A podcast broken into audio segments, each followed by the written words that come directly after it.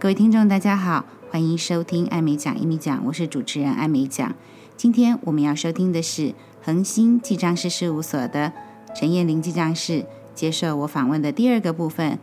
上一集我们讲到了译者要登记行号或公司的时候有些什么要考量的点，今天我们继续收听这个话题，还有一些关于公司登记的有趣的故事。到底这个成立行号，或是我们一般俗称的工作室，跟成立有限公司之间还有什么差别？工作室跟行号其实就是行号，那只是因为大家很多人他把它的名称取为叫工作室，那所以就会用工作室跟行号去做区分。其实，在那个法令的规范，它是就同一是件行事号，对，对，因为我觉得行号好古老，都让我想起来以前那种 好像杂货店还是什么商行，但是正式名称叫行号，是但我们行一般号叫工作室。对，呃，现在年轻人啊都喜欢用工作室，嗯那以前比较老一辈的前辈就会用某某商行、某某社，我常常在路边看到招牌写企业社，社对不对？对是不是也是一样？对，哦，好，有没有译者成立有限公司？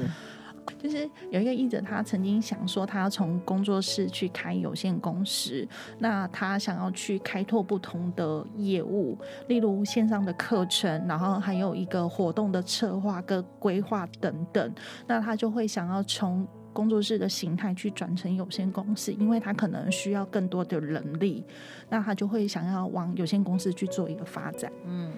但是究竟这两者，比方说它的成立过程啊，或者有没有法规上的不同，还是成本上的不同、费用上的不同，还是营运上的不同？好，那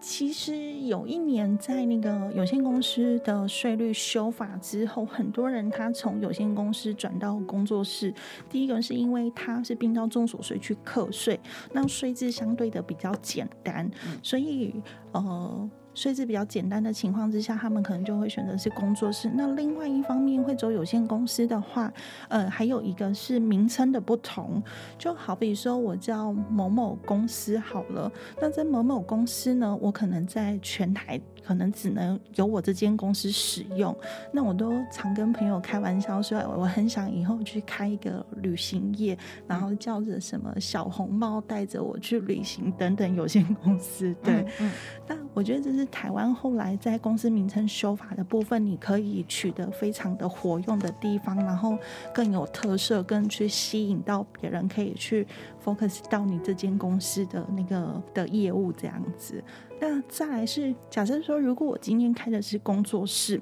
那这个名字呢，可能全台湾可以每个县市都有一个叫小红帽带着我去旅游的公司。行号企企业社是地方政府，就你这个区域登记，就是直辖市、县市政府，直辖市、县市政府。我在登记之后，我就是在这个区行政区里面有这个名字，是别人要在别的县市去登记一模一样名字是 OK 的。是可以的。哦，但是如果是有限公司，我就们不是行跟谁登记？呃，是跟也、呃虽然也是跟县市政府，那它有的还有是到经济部，因为中部的是在经济部里面。不过它在审查名称的时候，是全国不能名字有重复。如果你有重复，你需要用行业去做区隔。嗯，因为对我记得好像，呃，这可能就更复杂了一点，就是跟行业有关。因为对假设，呃，我叫台积电，对，我只要不要跟他做动电子业的，我台积电便当店是可以的，对不对？哦，对，因为台积电是指电子业嘛，吼、那如果假设说你你用一个台积电翻译或行销有限公司，其实或许是可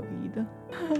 有一家翻译社，它的名字就跟一个很大的电子公司一样、哎，是哦，所以应用该是行业区隔。它应该它可能不是联电、台积电这些的子公司，但是只要行业不一样，是可以这样取的。哦是，就是你在名称上要有很很明显的行业区隔出来。哦，那我若取一个台积电翻译社，台积电会告我吗？哎、就要看它的名称有没有去做注 册。哦，难怪我有时候听人家聊天的时候说，大企业的话，其实他真的会去把所有行业的这几个字做注册。对，如果他没有注册，我们真的可以开，我们不要一直举台积电的那个例子啊。我用别人已经很知名的的名字，然后对只要不同行业嗯，他没有去登记的话，我们是可以去登记，对不对？你合法，但是就是要沾他的名气，对不对？有非常的我是重有听过朋友跟我讲说，他朋友的朋友，然嗯后 就他是开民宿，对然后他很成功，嗯然后他后来反而被别人跑去登记，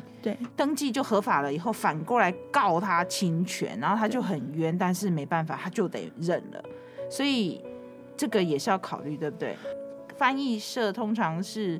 也有大型的，也有个人个体户的。是所以，如果真的你讲要长久经营，或是有往大公司方向发展，那还是要登记有限公司，全国只能有一家，对不对？对，不过因为呃，我觉得那个商标的登记法规其实还蛮细的哦，就是说你如果真的有侵权的问题啊，通常都有那个专门在处理商标的律师事务所，通常我们都会先去咨询他们的意见。那有没有遇过不止一个译者，他们几个人一起登记一家公司？呃，我目前呃，应该是说他们刚开始或许有这样的想法，但是我们真的有客户他是，呃，就是他们想要好几个人一起开一间公司的原因，是因为他觉得可以节省记账费啊，然后不用找这么多地址啊，只要找一个，然后付给商务中心就可以了。嗯嗯对，，所以他们那时候就想说，啊，我们他们两三个好朋友就一起合开。个人译者来讲好了，我要开一个工作室，我会有什么费用？如果开工作室，我们刚刚有提到会有商务中心的费用，然后再来是就是记账费的部分。那如果假设你是登记在自己的住家，你的房屋税啊、地价税啊，哈、都有可能会增加。那房屋税跟地价税，其实如果假设像译者而言，他们可能是四处呃在会议中心里面工作，那其实你是可以向税捐处那边是呃申请部分的那个使用用途的变更，所以你可以登记六分之一是营业，剩下其余的六分之五一样是申请自用住宅的优惠。嗯那但还是会有一点点费用，嗯是不管多少，就光是要登记地址这件事，你可以去租商务中是心，登记在商务中心的地址，或者登记在家里。那家里的话，以前我们都听人家讲说，那你家就变商业用途，你整个家的那个房屋税、地价是会变高。那你刚刚有提到一个是，现在可以，因为你是。个体户，呃，你就呃登记六分之一家里的面积变商业用，所以你税增加就是没有全面的房屋税、地价税涨，只是六分之就一这样，六分之一，对，但是还是会多一点点，对不对，还是会多一点点。好，所以开公司确实有成本。开工作室的话，就是找记账室，我们不需要找到会计师嘛，对不对？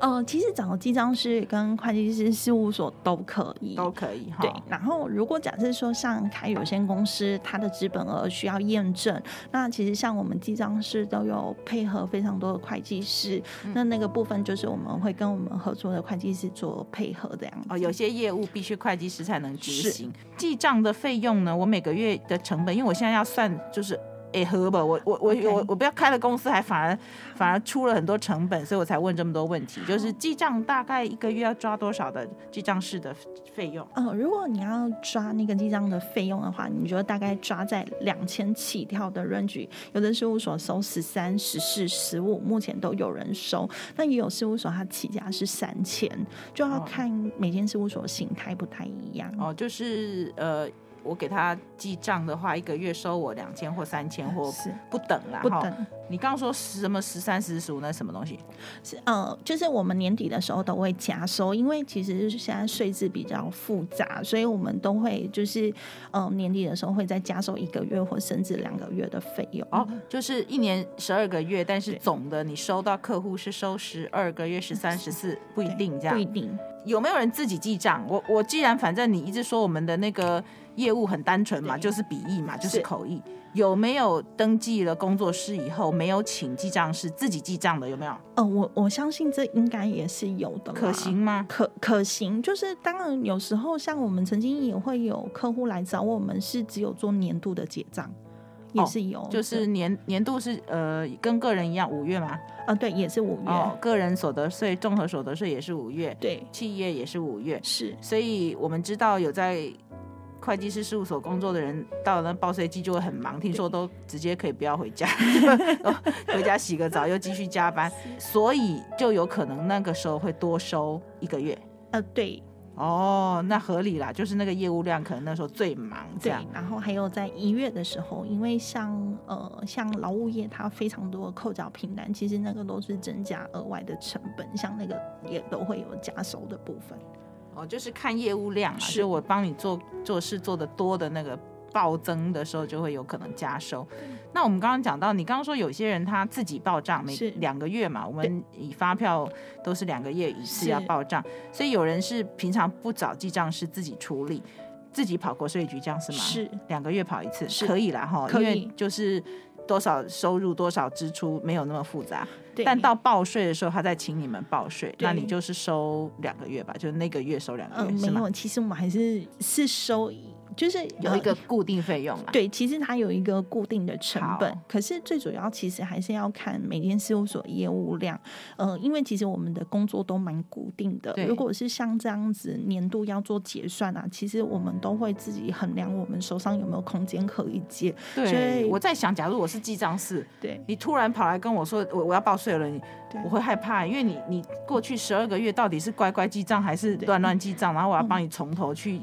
算清楚，会对可能工作量不是只有报税而已，是对不对？是。而且因为你要重新整账，你还要再去检视他的账是有没有哪边有有哪边计算有错啊，或者再去重新检查这样。嗯所以应该听起来不会只有报税这件事，有整账哦，对就是要看看你之前你自己记的账有没有状况嘛，对然后你要帮他调整。嗯，哦，也有这样子的，对，那哦那个费用的部分，我们就会看它的单据还有交易的复杂度去评估怎么收费。对我有听说，就是记账式的费用，它也不是每个客户一样。是他要看这个客户的企业社或呃工作室的那个业务的复杂度，对报税很单纯，然后还是说发票一来不知道几千张之类的哈，他也一样，感觉起来也是以你付出的劳务的多寡去决定你要怎么收费是哈。嗯，对这我想这是合理的。哎，你刚刚有提到说什么什么旅行社，然后小红帽什么的，对，呃呃，戴着小红帽去旅游，带着小红帽去去旅游有限公司，有限公司 对几个字，带带着着小小红红帽帽去去旅旅游游，八个字。，对，所以我们可以取名字这么长哦，有字数限制吗？没有，没有，真的吗？对哎，我记得我们小时候个人的名字对两个字可以嘛？哈，，对单名，然后三个字是是可以一般人嘛，，对，然后也有那种复姓就四对个字，四对个不字对？对，后来好像也可以变更多，对不对？我记得好像后来有开放，因为啊尊重原住民的文化，了他们比较解长。哦上次那个鲑鱼事件，就好像真的。你高兴几个字就可以几个字，哎，就是我不只是鲑鱼，我还可以吃到饱鲑鱼，也可以就对 了。那觉得有点真的这么自由吗？那公司也可以吗？公司也可以，因为其实最主要是现在年轻人的创意都非常的，最主要是要给年轻人一个非常大的空间哦嘛、对重你的创意这样对对对对哦那我就分享我们上次呃帮每只乌龟装上火箭，那我们有一次那就什么？那什么？ 那是什么？对，我们有一次就很多人在讨论帮每只乌龟装上火箭，那是做什么行业？大家就讨论的非常的有兴趣，哦然后就有人猜啊网络业啊啊是不是卖船的啊？ 对，所以反现在正没有限制就对了没有限制哦，等于尊重你的创意。对诶这倒还不错。你的客户里面有这么天马行空的吗？其实蛮多的耶。 好了，我就不强迫你把你的客户找出来了，但是也有这种取名字就对。 嗯，那我想我也来取一个 很特别让 的。人家印象 深刻深刻。对啊我抄一首诗进 去，光是要写填什么表格都不够填这样不子。过我们有时候会提醒客户不要取太难写的字，不然你去银行要一直写字 很累，哦，开发票 要写很久要写很久。啊可以盖章吗？嗯，有我知道现在有有的客户啊，他直接帮客户刻了一个橡皮章用盖。这样也好了。对对对哎，据我所知，你现在有在念硕士班，你念的是相关科系吗？那你自己喜欢念书，还是说进修在这一行业是必要的？而且你好像也都会去上相关课程嘛，跟我们讲讲做这个行业做记账式的工作形态。呃，我在去年的时候去了福大念硕专班，嗯那其实我那时候也犹豫了蛮久的，到底要不要去，因为其实我们的客户量已经。把我们的时间已经压缩的很紧了，但是我就觉得说哎应该要走出去再看看，呃，我觉得去吸收一下更多的不同的资讯，所以我就在去年的时候决定去念书。但一开始去报名的时候，其实我也不确定自己能不能被录取啦。你念什么系？嗯，我念会计系，会计嘛，哦、对对对就本对科 系。本科系。那后来录取其实也蛮开心的，然后我觉得遇到了蛮多同学的。那我的同学里面有蛮多是那个上市贵公司的主管，那也有税务员，那也有一些是学校的审计。那我们其实就是在上课的时候，经常都互相的切磋。哦，所以是念呃会计的硕士班嘛，哈。 哎，说的蛮对。哇，OK，是普遍人，据你所知，这个行业记账师都会这样子再去进修吗？还是那是你个人的想法？好，因为其实我们这个行业啊，其实你得要不停的进修，那只是大家进修的管道不太一样。其实我们记账是有一年有规定一个时数，但我有点忘了是多少。可是我们一年进修时数都超过，我应该有超过一百个小时。就跟那个医生一样，都要去上课，然后是要签，就要有点数这样。哦那对是呃国税局开的课了哈。呃，其实都是工会，就是我们的记账师哦工工会会哦工会开的，那他哦们就会去收集哦、呃现在目前的议题呀、然后再来嗯就是、呃专门在在讲述这一方面的的老师来上课嗯这样子，对，哦，就是如果你不上这些课，你的资讯会脱节。那跟你的什么执照那些有关？你们有执照吗？要考试吗？哦我们要考试，我们也是要经过国家考试。哦对，那像医生的话，他们其实都有这种要继续进修、要上课，是，然后如果没有的话，可能就会影响到你的那个执照，呃，医师执照，对，医师对执照的更新或什么。是那你们也是同样的状况吗？我这们一也百个是小时，哦、是，可是我记得我们法定的时间好像只有十二个小时，还是哦，就是有一个基本的，那对对只是对说你你们可以上到这么多这样。因为通常工工会一年排下来的课，其实真的蛮多。哦对，嗯但你就可以知道最近有什么新的法规啊，对什么状况哈嗯。你会鼓励年轻人走这一行吗？要有什么条件？像我数学不太好，可以走这一行吗？嗯，其实大家都会觉得会计跟数学是是有相关的。其实会计好不代表数学好，那数学好也不代表会计好。我一个同学是念数数学系的，我们觉得会计跟数学真的是两个天跟地。对，嗯，就是你在会计里面会运用到数学的东西不太多，但是要走这个行业，就是你要有一个敏锐度，然后你要细心，然后要学会包容， 对包容什么，敏锐什么。 你要对报表的敏锐，还要哦对资料看到，因为像我们有时候在看报表的时候，我们可以从里面看到很多端倪。你所谓报表是客户给你的报表，对对对，就好比财务报有表些对人不对？对对财务报表啊可以看得到他掏空 之类的，类似啦哦，对 对， 好，那嗯所以你刚刚讲呃敏锐度嘛，就是、其实就是专业度啦，是你就看得出状况。对，那你还有那个包容是什么意思？包容是因为我们其实会有遇到蛮多不同形态的客户，那因为。嗯你每天要跟很多客户沟通，那也不见得每个客户都可以理解你，或者是听得懂你在讲什么。那客户也有他的情绪，嗯对，所以你就要学会包容。它毕竟还是一个服务业，是，而且是你很可能客户不同产业的是人，有可能是很精明的人。对好，那我们译者通常，当然译者也彼此的差异相当大，但是对哦总的来讲，译者算好相处嘛， 把你挖个坑。 OK，我我觉得就是我，我觉得在翻译业里面啊，其实译者都还蛮好沟通的，就是嗯他、他呢，我觉得可能相同都是服务业，所以大家彼此都能够了解。那嗯其实我们这个行业要转换很多的语言，就是我嗯们要跟不同人讲话，你要转换成他听得懂的语言。嗯，对我曾经有一个客户跟我说：“你可以讲白话文吗？”大白话，我好像也会讲这种话，你用大白话跟我说明一下。 然后我我心里想说，我已经想了可能好几种方法要让你知道，可是就对我而言，可能已经很白话了。可是嗯他就会觉得他还是没有办法知道我在讲什么。就好像我们跟律师讲话，也是希望他对把它先简化成大白话，我们老百姓听得懂的啊。是，嗯 所以有时候你在解释这种记账的事情，也有可能对方会跟你说，请你用大白话讲这样。，对，请问你是用了什么专有名词这么难？你来考考我， 我听不听得懂？我记得上次有一次在跟客户解释那个盈余分配的问题，因为那个他就一直没有办法理解为什么以公司缴的税最后可以在呃个人再去做分配。对，那我就跟他说：“哎、你你投资给公司啊，你有赚钱啊，那个盈余本来就要分配给你嘛，对不对？那你公司有缴税，他就会去计算一个税额让你做退税。可是可能那个逻辑串不起来，他就说你可不可以说个白话字？ 我也想讲这句话， 你在讲什么东西？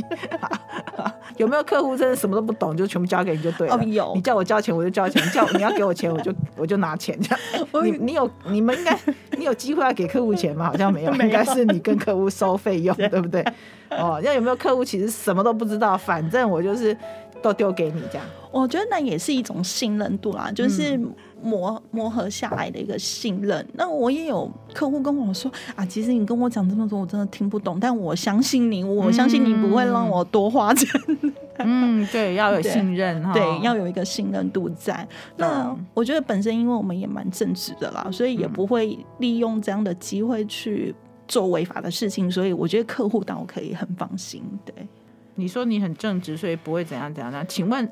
会有怎样怎样？哦，前阵子有一个很有名的那个饼店，嗯，它的记账式就是呃，好比说客户的营业额是一百万，对，可是他申报国税局，他跟客户是收一百万要缴税的税对金。举例哈，他对跟客户是要收一百万缴税的对税金，可是他报到财政部可能只剩下五十万，这中哦，间、有我有注意到这个新闻对，啊对但是我不知道是记账师，我以为就他们公司里面的会计动了一些事情，呃我动我了不手脚。我目前不确定他是不是记账式哦，但是这个案例其实就是也是税务代理人对。哦，税务代理人，对对啊对，反正不管有没有这么一回事，对反正至少有可能，如果这个客户没有稍微谨慎一点，也有可能他叫你做什么事，然后背后也有可能对是不对的，是吗？嗯，因为好像最近很多理专也是好像有一点事情，就是是说太信赖，所以我把印章交给他，是就是类似的状况也有可能，也有可能有新人还是有空间就对了哈。我记得发生那个新闻出来的时候嗯啊，客、客户刚好去我办公室，他就说：“你可以跟我说这怎么做到的 吗你客户是想要做到， 还是想要防止 防止别人对他这么做？？”然后我就开玩笑跟他说：“我说。”怎么做到的？他就说你会这 样吗？ 会的人也不会告诉你好吗？ 真的啦，还是要么就是前端在挑是我记账师或会计师的时候，要靠口碑啊，或者是各种方式选你信赖的；是要么 就是你一路就要监督，对不对？对哦哦，对对对，就跟理专一样嘛。我也同样的问题，我也跑去问银行说对，为什么有人被。动了几亿，他都不知道 他是有多少钱。 对 他就说，因为他那就是一个信任，一是旦信任，有时候懒得为了盖个章要走一趟，对就交到那边去。当然细节他们也不不方便说太多，是但是我只是觉得，有可能这样子吗？哎、其实就还是有嗯、这一两年爆蛮多的哦。好几次嘛，哈，对啊好几对啊次嗯嗯，那有没有一个标准让我说那个时候我就可以开始要去考虑要不要登记公司？呃，就是你如果在不知道什么情况下你要去成立公司的时候，我们都会给呃译者一个目标，就是说你自己衡量看看你的重手税里面，如果你的所得已经超过一百万了，我觉得你可以请我们，或者是你自己试算一下去做评估。那我们先用一百万做一个基础，可是因为每个人状况会有点不太一样，是因为他的重重所综合所得税的结构有点不同。例如，假设我单身，我没有任何的抚养，可是我其他的译者他可能有的抚养啊，所以一百或许。对他门槛，他可以再更高一些。可是对一个单身而言，或许一百万或是一个契机，就是呃也呃可以是一个你要成立工作室的动机。哦，就是如果你的年收入超过一百万 了，你就可以去请人家帮你评估。对成立公司会不会有可以让你有一点节税的效果？对，哦，那当然有没有人不到一百万，但他就登记公司。有，呃，最主要还是要看他接案的形态，因为嗯他刚好配合的业务呢，就是一定要开发票，嗯所以他营业额没有一百万，他就出来成立工作室。那他成立之后，呃，其实反而。业绩是往上的，哦对，，因为其实呃，我都说成立工作室就很像生了一个孩子一样哦，嗯你就会慢慢的抚养抚养，把他照顾到长大，就是业务做得很好，就是你会去用心的去经营它，所以然后有开阔它公司心态上会不一样是的，对，像你是生了一个孩子，你要去照顾他对。呃，我总结一下，就是你刚刚讲说，一般就拿一百万做一个粗略的标准。对，那当然，有些人他有，譬如说他平常就有很多抚养啊，对所以他平常税就缴的不高，那或许一百还不是他需要需要成的立门槛，但对以一个单身一个比较单纯的就看收入的话，是一百是一个门槛，你可以去思考，只能来评估，是因为毕竟你刚刚讲到有成本嘛，对，哦，这样一些成本算一算，如果你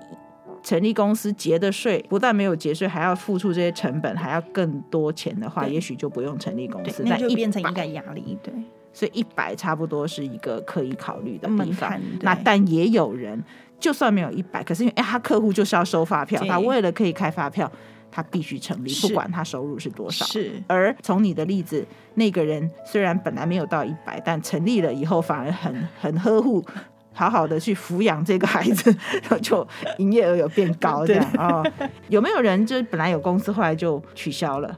嗯、我目前的客户比较少，是自己接案成立公司又收起来比较少，比较少。刚好那这一两年，呃，我们译界哈对是受到那个 COVID nineteen 疫情的影响，对，口译特别明显，因为对就是外国人不能来台湾。是然后就很多国际会议就取消。你的客户群里面有没有人在这一年一年半当中听到什么样的消息？呃，我我觉得译者啊，他其实算是。比较稳定，就是他不会因为疫情的影响就把工作室或是公司结束掉，因为或许这只是一个过渡的期间。那我们比较多公司会收起来的，大部分都是一些在百货公司驻点啊，或者是餐饮业。我觉得这影响就是对他们来讲真的很大。其实我我也要很感谢我们的客户啦，因为这这两年因为疫情的关系，其实我们手头上关掉的客户没有很多。我们知道，像旅游业或餐厅业，是不是是就比较很严重可能对受到影响？是疫情对口笔译不太有影响吗？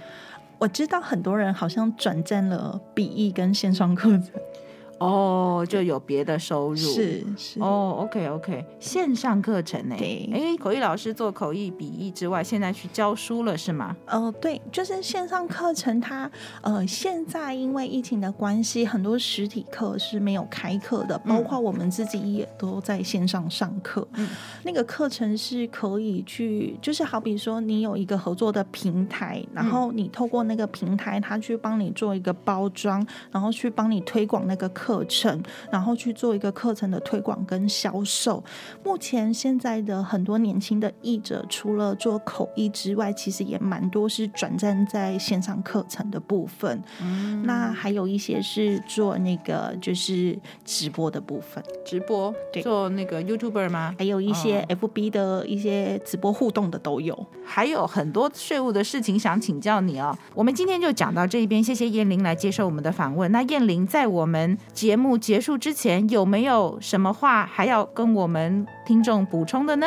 好，因为现在有非常多的年轻人在做创业，我也相信你们，呃，就是工作非常的忙碌，但税这种东西其实对于你们来说非常的重要，所以千万不可以等到我有空才要处理哈、因为这可能就会过了申报的期间，那个法则是很可怕的。所以，呃，如果假设说你们真的未来真的自己成立了工作室或者是公司的时候，呃，其实不要忘记多多跟事务所做。互动跟配合哦，其实应该说，现在很多人他找记账师就觉得记账师可以帮他处理全部，可是其实这种东西是要双向，就是你东西要给我，我才能够处理，嗯，倒不是你不用给我，我就有办法帮你处理。对哦，或他所谓东西是什么？就发是票营业税申报的发票，对他就会说、哦啊，我很忙啊，我可不可以呃，我忙到下个礼拜二？可是那个可能是申报的倒数第一天，哦，对我们谢谢燕玲今天上我的节目，呃，呃，后续如果还有更多的问题，你要再来跟我们说明哦。好，没 问题。那也谢谢各位听众今天的收听，我是主持人艾美奖，欢迎各位下次继续空中相见，做我的一家人，翻译的译，拜拜。拜拜。